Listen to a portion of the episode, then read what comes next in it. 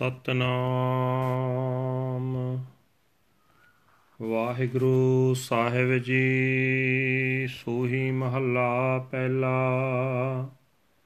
ਘਰ ਸੇਵਾ, ਇਕ ਓੰਕਾਰ ਸਤਿਗੁਰ ਪ੍ਰਸਾਦ। ਉਜਲ ਕਹਿਆ ਚਿਲਕਣਾ ਕੋਟਮ ਕਾਲੜੀ ਮਸ। ਧੋਤਿਆਂ ਜੂਠ ਨਾ ਉਤਰੈ ਜੇ ਸੋ ਤੋਵਾਂ ਤਿਸ। ਉਜਲ ਕਹਿਆ ਚਿਲਕਣਾ, ਕੋਟਮ ਕਾਲੜੀ ਮਸ। ਧੋਤਿਆਂ ਜੂਠ ਨਾ ਉਤਰੈ, ਜੇ ਸੋ ਤੋਵਾ ਤਿਸ, ਸੱਜਣ ਸੇ ਨਾਲ ਮੈਂ ਚਲਦਿਆਂ ਨਾਲ ਚਲਨ। ਜਿੱਥੇ ਲੇਖਾ ਮੰਗੀਐ ਤਿੱਥੇ ਖੜੇ ਦਿਸਨ ਰਹਾ, ਕੋਠੇ ਮੰਡਪ ਮਾੜੀਆਂ, ਪਾਸੋ ਚਿਤ ਵੀ ਆ ਟਠੀਆਂ ਕੰਮ ਨਾ ਆਵਣੀ, ਵਿੱਚੋਂ ਸਖਣੀ ਆਹ। ਬੱਗਾ ਬੱਗੇ ਕੱਪੜੇ, ਤੀਰਥ ਮੰਜ ਵਸਨ। ਬੱਕੇ ਕੁਟ ਕੁਟ ਜੀਆਂ ਖਾਵਣੇ ਬੱਗੇ ਨਾ ਕਹੀਨ ਸਿਮਲ ਰੁਕ ਸਰੀਰ ਮੈਂ ਮੈਂ ਜਨ ਦੇਖ ਪੁਲਨ ਸੇ ਫਲ ਕਾਮ ਨ ਆਵਨੀ, ਤੇ ਗੁਣ ਮੈਂ ਤਨ ਹਨ।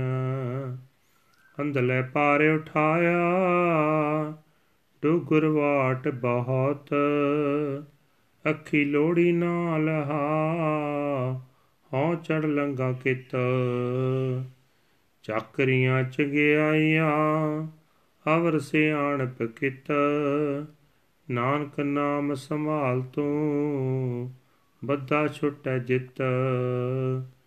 ਚੱਕਰੀਆਂ ਚੰਗਿਆਈਆਂ ਅਵਰ ਸਿਆਣ ਪਕਿਤ ਨਾਨਕ ਨਾਮ ਸੰਭਾਲ ਤੂੰ ਬੱਦਾ ਛੁਟੈ ਜਿਤ।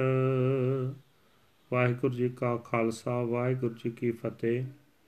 ਇਹ ਹਨ ਅੱਜ ਦੇ ਹੁਕਮਨਾਮੇ ਜੋ ਸ੍ਰੀ ਦਰਬਾਰ ਸਾਹਿਬ ਅੰਮ੍ਰਿਤਸਰ ਤੋਂ ਆਏ ਹਨ।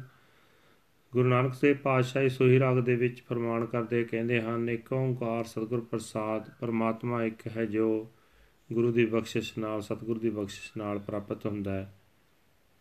ਗੁਰੂ ਸਾਹਿਬ ਜੀ ਕਹਿੰਦੇ ਹਨ, ਮੈਂ ਕਹਿ ਦਾ ਸਾਫ਼ ਤੇ ਲਿਸ਼ਕਮਾ ਭਾਂਡਾ ਕਸਾਇਆ ਤਾਂ ਉਸ ਵਿੱਚੋਂ ਮਾੜੀ ਮਾੜੀ ਕਾਲੀ ਸਿਆਹੀ ਲੱਗ ਗਈ।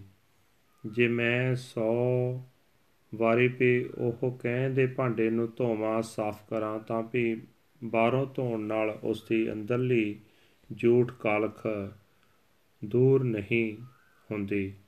ਮੇਰੇ ਅਸਲ ਮਿੱਤਰ ਉਹੀ ਹਨ ਜੋ ਸਦਾ ਮੇਰੇ ਨਾਲ ਰਹਿਣ। ਤੇ ਇੱਥੋਂ ਤੁਰਨ ਵੇਲੇ ਵੀ ਮੇਰੇ ਨਾਲ ਹੀ ਚੱਲਣ। ਅਗਾਹ ਜਿੱਥੇ ਕਿਤੇ ਕਰਮਾਂ ਦਾ ਹਿਸਾਬ ਮੰਗਿਆ ਜਾਂਦਾ ਹੈ, ਉੱਥੇ ਆ ਝੱਕ ਹੋ ਕੇ ਹਿਸਾਬ ਦੇ ਸਕਣ, ਭਾਵ ਹਿਸਾਬ ਦੇਣ ਵਿੱਚ ਕਾਮਯਾਬ ਹੋ ਸਕਣ ਰਹਾਓ।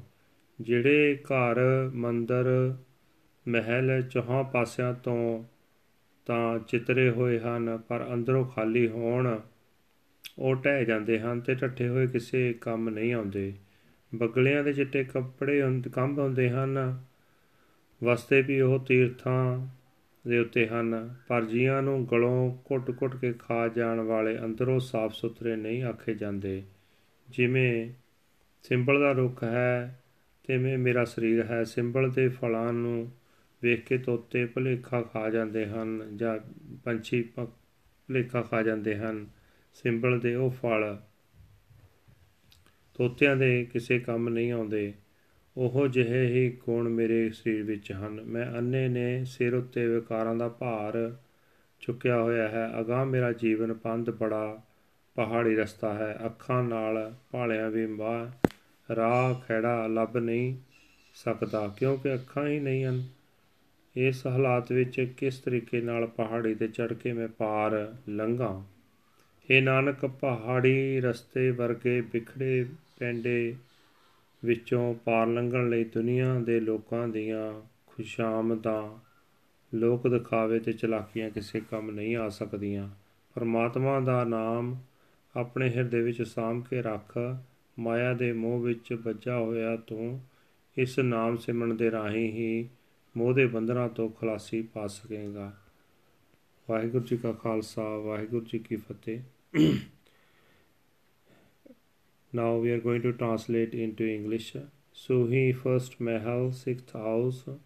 One universal creator god by the grace of the true guru.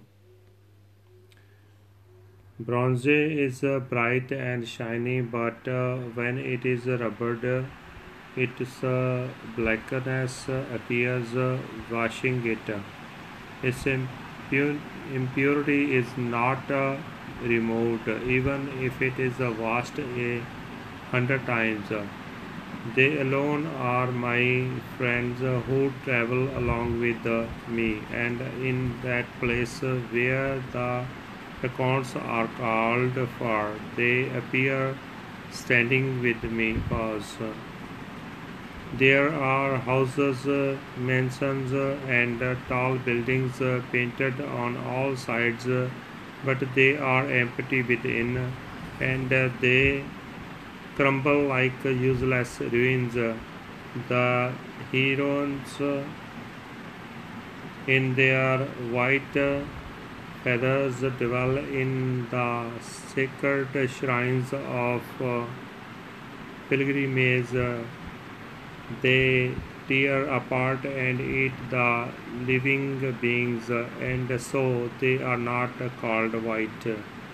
My body is like the simul tree seeing me other people are fooled its fruits are useless just like the qualities of my body the blind man is carrying such a heavy load luggage and his journey through the mountains is so long my eyes can see but i cannot find the way how can I climb up and cross over the mountain?